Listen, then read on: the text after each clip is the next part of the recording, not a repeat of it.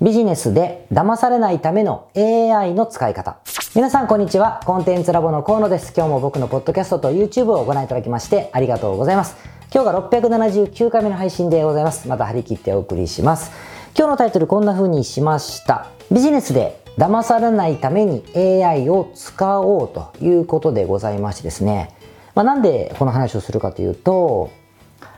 この人はまあ騙されてらっしゃるんだろうなまあ人に迷惑とかかかんなかったらいいのになというふうに、やるせない気持ちになることって結構僕あるんですよね。多分、あの、賢人でも何でもないんだけど、まあ仕事柄ですね、いろんな人とお会いして、相談というか、まあいろんなことをお話を聞くことが多いからなんだと思うんですけども、その中でね、この人は騙されてらっしゃるなぁと思うことっ、まあ意外と多いんですよ。で、もちろん、あの僕はクライアンさんとか友人じゃなければ、あの、そういう時はもう何も言いません。えー、まあ、余計なお世話ですしね、余計なお世話ですし、ご本人が何か意図があってやってるかもしれないし、もしかしたら騙されてないかもしれないので、あんまり触ることはあないんですが、まあ、すごく、まあ、悶々とするわけですよ。でもほっといてもよくなくてですね、本人は無意識ですから、騙されているとは1ミリも思っていなくて、無邪気に無垢にですね、信じている。で、そういう人って、本当にこう、罪の自覚なく、騙されたことを鵜呑みにして、その騙されたことを使って自分も誰かを騙す、加担者になっていることもあるので、まあまあいい結果にならなかったりするんですよね。でも、まあ僕自分の近い人とか、あいわゆる責任があるとは言いませんけど、まあ、クランさんとかであれば、嫌われてでも言いますよ。すごく、あの、しつこく言う言うんです。ことも過去ありましたけども、でもそうじゃない時ね、無理ないと思うんですよ。だって、それを嘘だと見抜く方法がちょっとわかんないじゃないですか。で、Google で調べてもよくわからないし、実際騙す方もうまいこと言うんでですね、まあ、困ると思うんですよ。で、そういう時に、思ったのが、最近ですね、やっぱチャット GPT をはじめ、生成系の AI とかってどんどん進化していると思うんですが、これを使うと、すごい騙されてるかどうかって明確に調べやすいんじゃないかなと、簡単に調べやすいんじゃないというふうに思ったので、僕は実践した方法を今日はいくつかご紹介しておこうかなと思いました。でもちろん関係ないです。皆さん関係ないからこれも見ないかもしれませんけど、今なんか目の前に新しいビジネスモデルとか新しいマーケティング、新しい商材、うん、なんか新しい塾みたいなものとか新しい投資話、新しいパートナーシップのお誘いみたいなので、ちょっと興奮してるとか、悩んでるとかワクワクしてるとかね、あ、これだったらというふうにふわっとテンション上がってるものがあるんだとしたら、ちょっと立ち伸ばってみて、今日言ったこととかやってみてほしいんですよね。そうすると大体そういうのって、裏があったりすることがあるので、そのために AI をちょっと試しにでいいから使ってほしいなと思いました。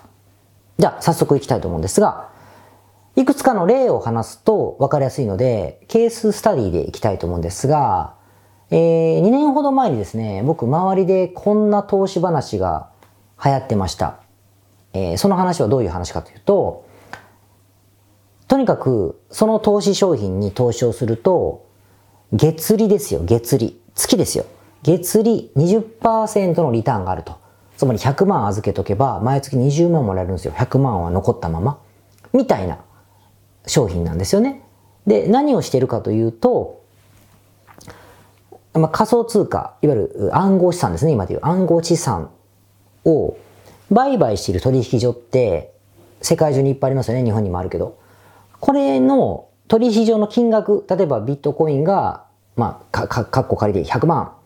100万って本当になるじゃないですか。だけど、このシステムのタイムラグで、人間には判断できないレベルで、100万、99万9999円とかいうズレが一瞬、こう、出ると。このシステムのタイムラグをすかさず、当然、機械の力を借りて、買って売る。じゃあな、買って売るか。買って売るってやれば、この差額があの、儲かりますわね。これアービトラージって言うんですけど、こういうことをするシステムを使って運用してますという触れ込みなんですよ。まあ理屈は合ってると、まああるかもしれないなということじゃないですか。で、これでブワーっと回すから、月利20%のものがいいんだ。なぜかというと、為替とかと違って暗号資産の金額はすごく入れるからだみたいなことなんですよね。しかも、この元本、預けているもの、あの、預け入れているものというのは、減るリスクは、まあ、極めて少ないという触れ込みの投資商品だった。これをね、すごく口にする人が一時多かったんですよね。あ、ここでも言ってる、ここでも言ってるって僕思ってたんですけど、で、何のことはなくて、これは当然のごとく、詐欺です。詐欺もしくは詐欺まがい商品なんですよね。えー、もう、からくりは簡単で、その預けたお金というのは運用してないんです。してなくて、運用してないけど100万預かったら20万渡すんですよ。前、20万。20万つって。うわ、本当に増えたって思ったり、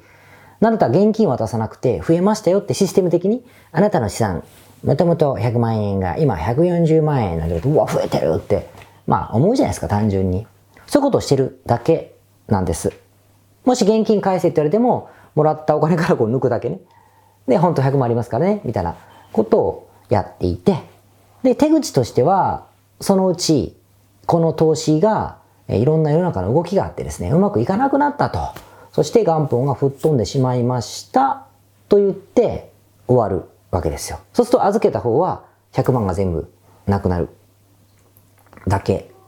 ですよね。で、終わるんですよ。で、これ難しくて、立証するのが結構大変で、本当に運用していなかったとか、うん、騙すつもりだったということを証明できないとですね、ただのこうリスクを負った人になるわけです。だってサインしてるはずだから。申し込むときに、もしくは規約にチェックしたはずなんで、もうこれは何もう泣き寝入りが多かったということで、まあ、逮捕された事例もあるんですよね。で、それちょっと、訴訟がどうなったか僕は追っかけてませんけど、そういうことがあるんです。これが流行ったんですよ。で、これに、えー、騙されたと気づく前の人たちがこんなのがあるんだ、どう思う？みたいな話とかをされたんで僕もちろん記憶にあるんですけども、じゃあこれ、どうするかですよね。難しいんですよ。これね、騙されたということを知るのが結構難しい。なぜかというと、Google に検索しても出てこないし、じゃあこれ人に相談してもですね、大丈夫？ぐらいしか言わないわけですよ。ね。だから判断基準がないですね。で、しかも、これむず、むずいのが、誘われた相手がよくわからないうさんくさい業者じゃなくて、その大元の悪ネズミがいてですね、そいつが最初に誘ったやつがいるでしょ？この最初に誘った人々の友達を誘い、またその友達が友達を誘うという風なからくりになってるんで、自分がその話を聞いたのは仲いいやつなんですよね、大体ね。仲いい人だから、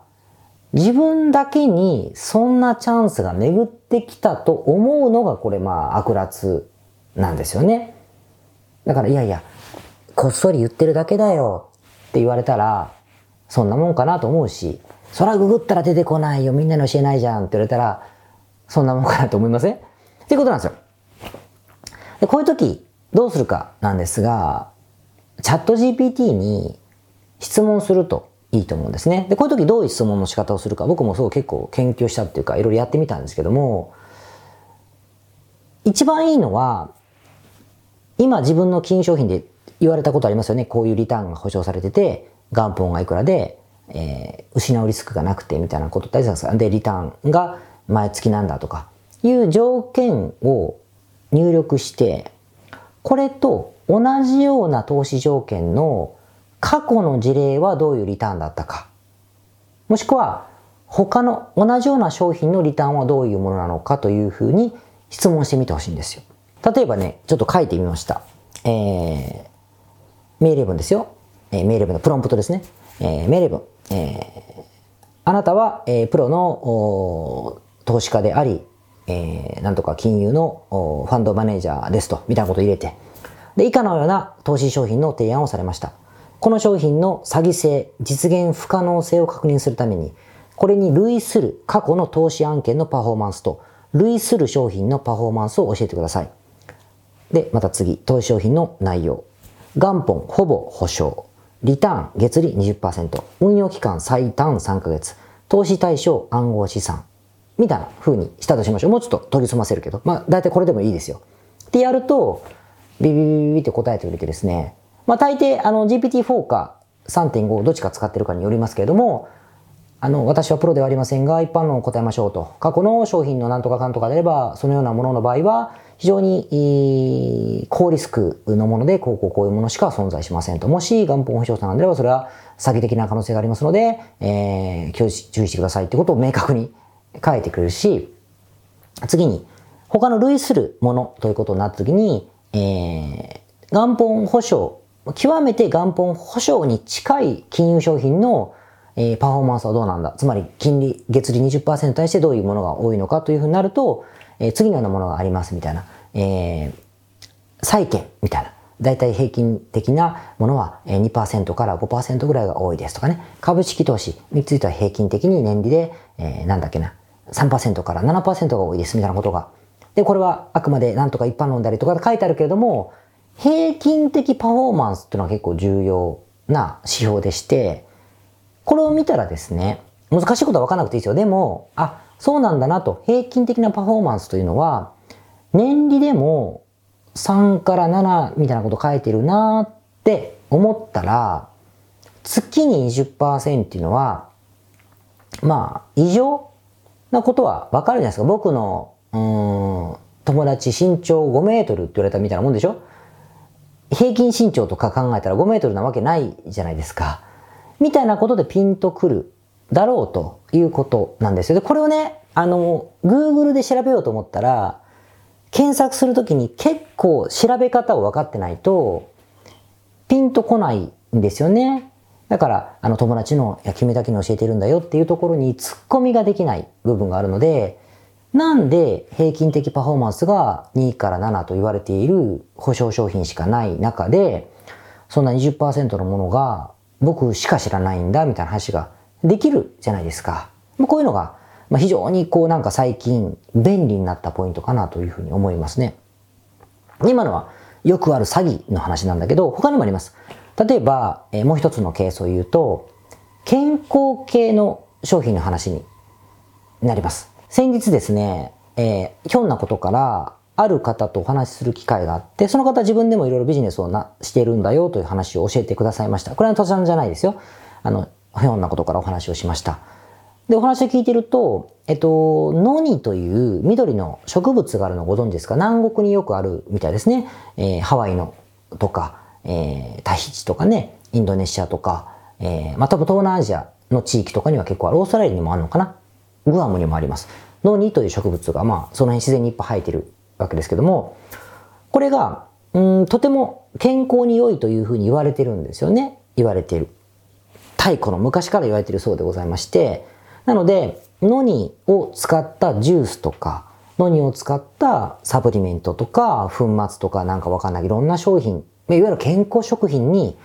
置き換えられている世界観があるわけですよ。で、僕はまあ海外のお客様を相手にしますんで、それは知っていましたし、お手伝いしたこともあるんですけど、まあ、なるほど、ノニっていいらしいですね、なんて話をしていたわけですね。まあまあいいじゃないですか、別に。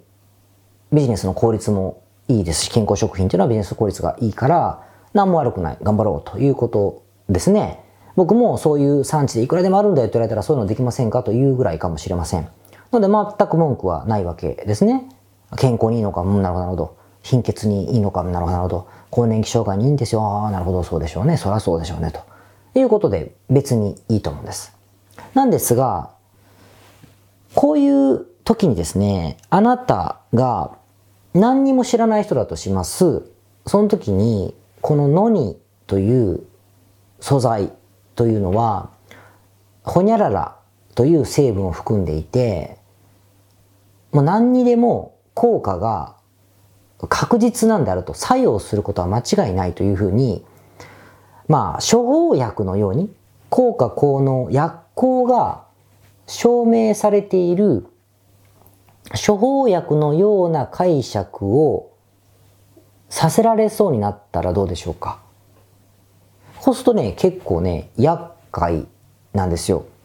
なんでかというと、その薬効的に断言されたりとか、この有名人が使っている、この人も勧めている、こういう奇跡が起きたとかね、病院ではならなかった人がこれで治ったということを言われて、囁かれて、丸ごと信じてしまったらですね、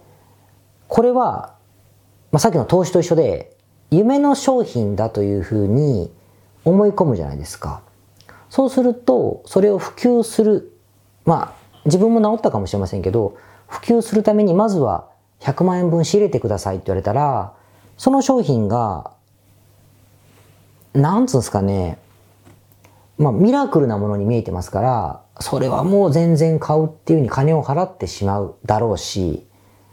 そしてそれを売るときにもですね、本人は無邪気にあの100%だと思っているので、売り方がね、過激になるんですよね。もう多分薬機法、日本でいうところの薬機法は、触れまくると思います。あの、破りまくって売ってしまう。無意識にですよ。無意識に売ってしまうだろうし、さらに自分が誰かにそれを売ってほしい時にも、同じように過激に、えー、信じ込ませるようなセールストークを繰り出してしまうと思いますね。で、まあ、逆に社に構えてる人にとっては、ちょっと、あ、痛いなと惹かれちゃったりするリスクもあるわけで、いいことあんまりないわけですよ。で、僕はこういう成分が入っていたり、こう、こう貧血人だみたいなサプリメント、健康食品は、ダメだ、なんか1ミリも思ってない。ななんだったら、起業したばかりの人はやる方がいいと思ってるぐらいですね。なんだけど、効果効能を保証せず、法律にも触れず、でもお客さんに買ってもらえるようにセールスコピーを書き、で、買ってくれた人が騙されたと思わないような満足感を期待させる、みたいな売り方が必要なんですよ、健康食品っていうのはね。賛否あるでしょあるけれども、そういうものじゃないですか、健康食品って。そういうものですよね。そうじゃないと、売れないですよね。だって野菜屋さんになるから。のにですって売るしかない。ね。けどそこには、それを過激に歌ってるブログとかがあるわけで、まあ、まあ、順番はどっちもいいんですけれども、なので、そういうものですね。そういうものとして僕も理解しているし、何も悪いと思わないですね。なんだけど、それはそういうものだと分かってるからできる話であって、もう、薬効があるかのような信じ方をしちゃうと、奇跡が起こるように思ってしまってると、そういうものだと思ってないじゃないですか。もう、信じちゃってるから。ちょっと過激になっていくので、いいこと一個もないんですよ。だからそういう瞬間がちょっとでもあるとしたらですよ。したら、一回、やっぱりチャット GPT なりに質問してみてほしいんですね。でそういう時に便利なのが、やはりあの、科学的なもの、医学的なものというのは、まあ、学術的に研究されていることも多いので、論文を探すことだと思うんですよね。例えば、えっ、ー、と、命令文、あなたはペケペケの専門家で、何とかについてのリサーチャーですとか書いて。で、えー、例えばですよ、さもう本当これ、僕、ノニのことを悪口言ってるんじゃなくて、今、例なんでね、ノニという植物をに由来する、えー、サプリメントもしくはジュースにおいては、ペケペケ、ペケペケという効果があるというふうに、えー、言われていることがありますと。で、これについて、えこれを証明するようなエビデンス、論文のようなものは見つけることができるでしょうか？見つかる場合は、その例も示してくださいというふうな命令文を出してみるんですよ。そうすると今のチャット GPT は2021年までの情報しかなかったんだけど、今 Web パイロットとかね、いろんな、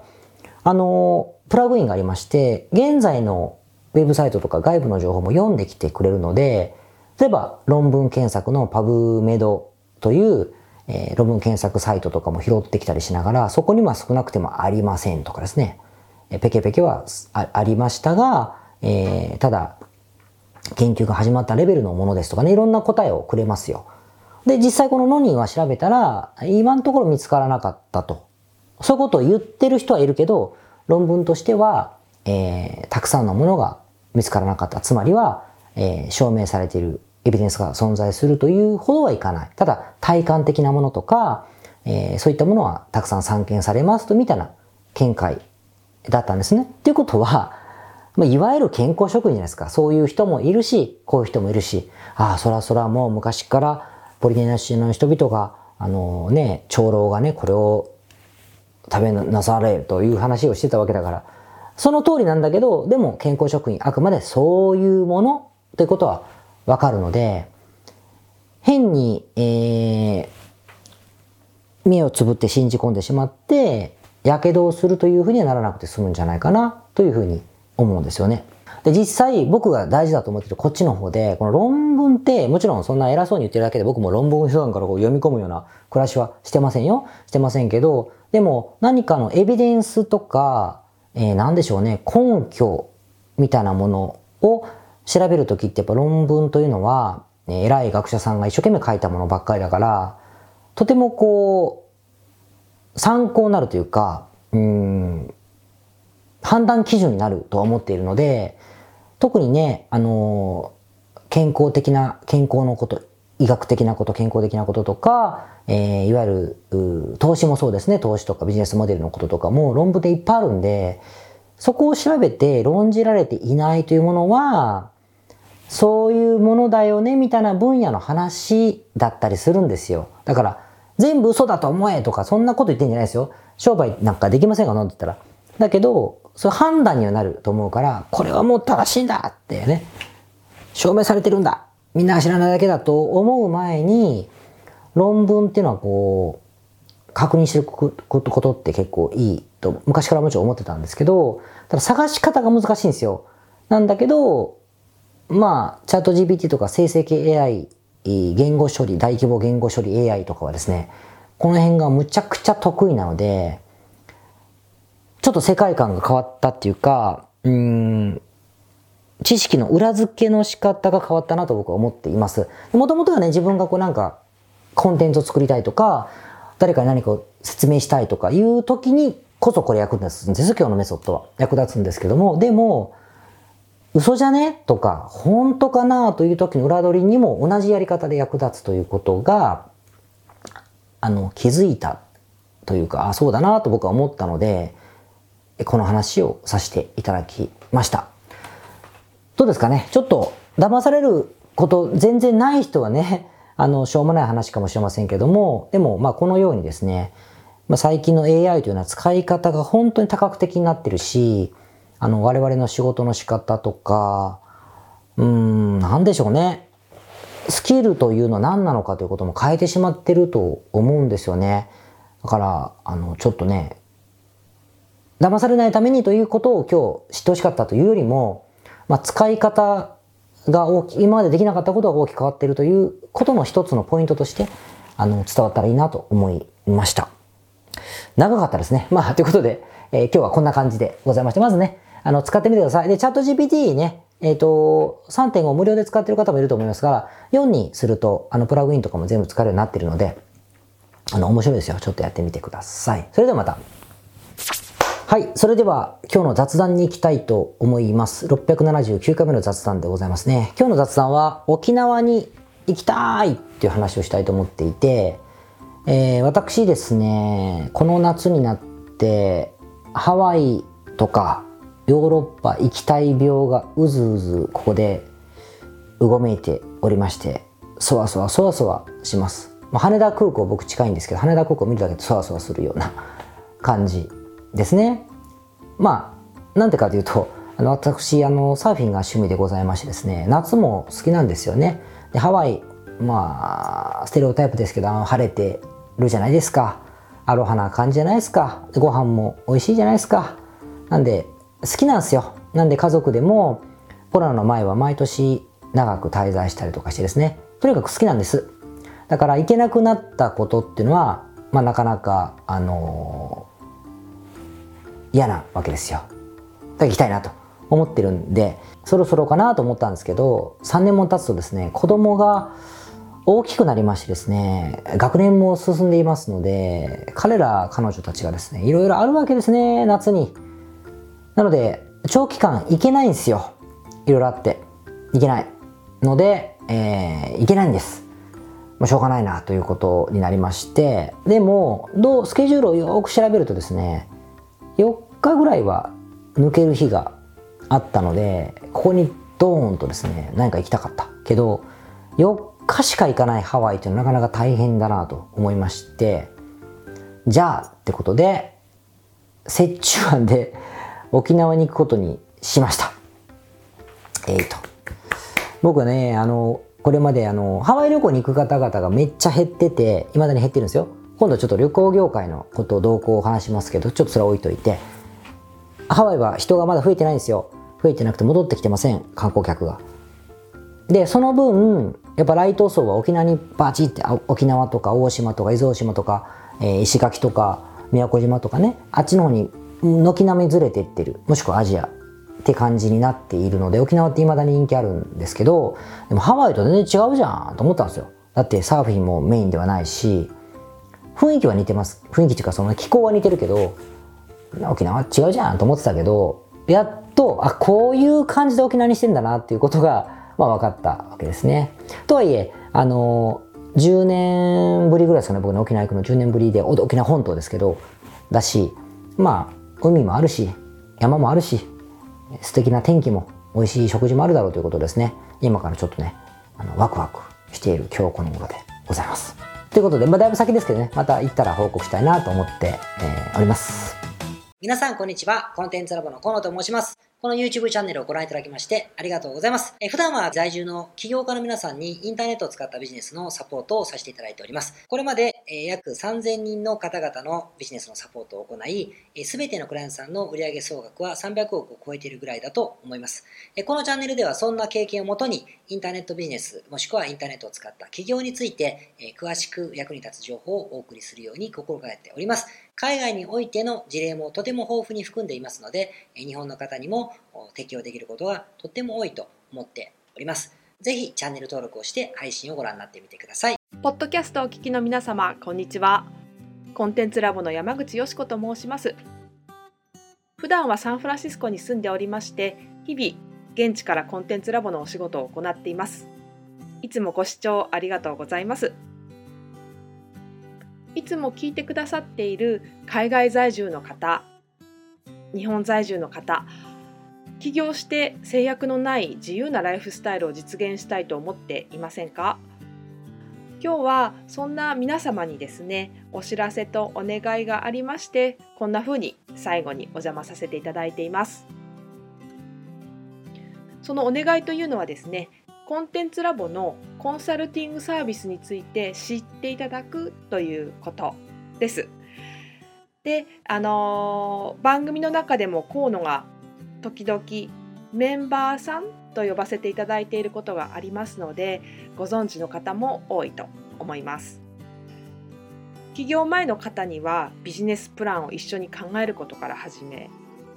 起業後の方には集客組織化異業種展開だったりはたまたお金の残し方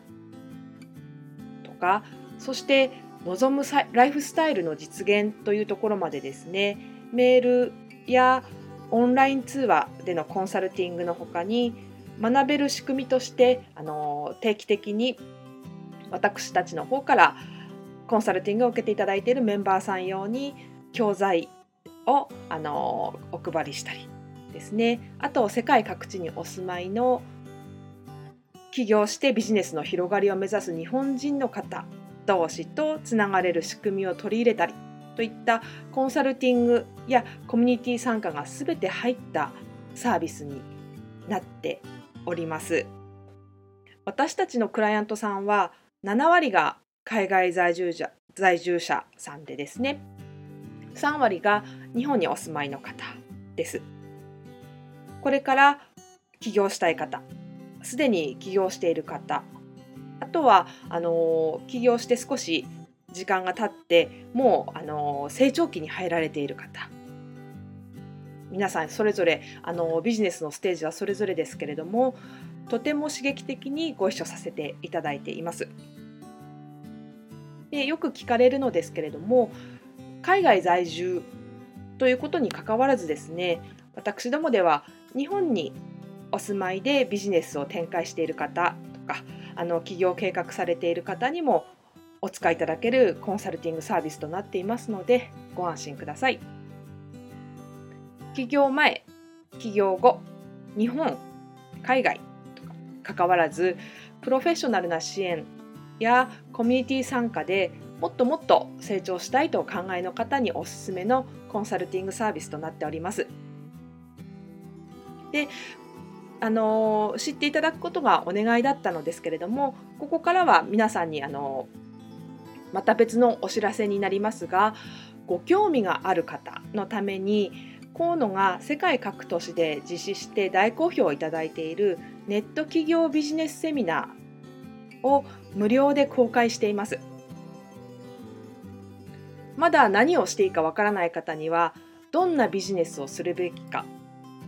すでに何かを始めている方のためにはどのようにビジネスを成長させるのか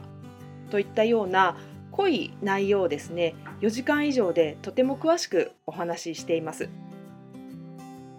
もちろんあのコンテンツラボの強みとして今まであの一緒にサポートして大きくなってきた実際起業されている方たちの生の声も聞けてしまう貴重なものになっています。そしてさらに特別に今回取り下ろした「How to」というものを含めた実践編のセミナーも特別にご覧いただけるようになっております。ネットショップを始めてみたいとかサービス業をしてみたいコンサルティングやコーチング業をやってみたい自分の持っている情報を売ってみたいなどですね全てカバーしている動画セミナーになっています。で先ほども申したように視聴は無料となっておりますので今すぐこのメールの中にある概要のリンクをクリックいただくかコンテンツラボという名前で検索して動画を請求してご覧になってください。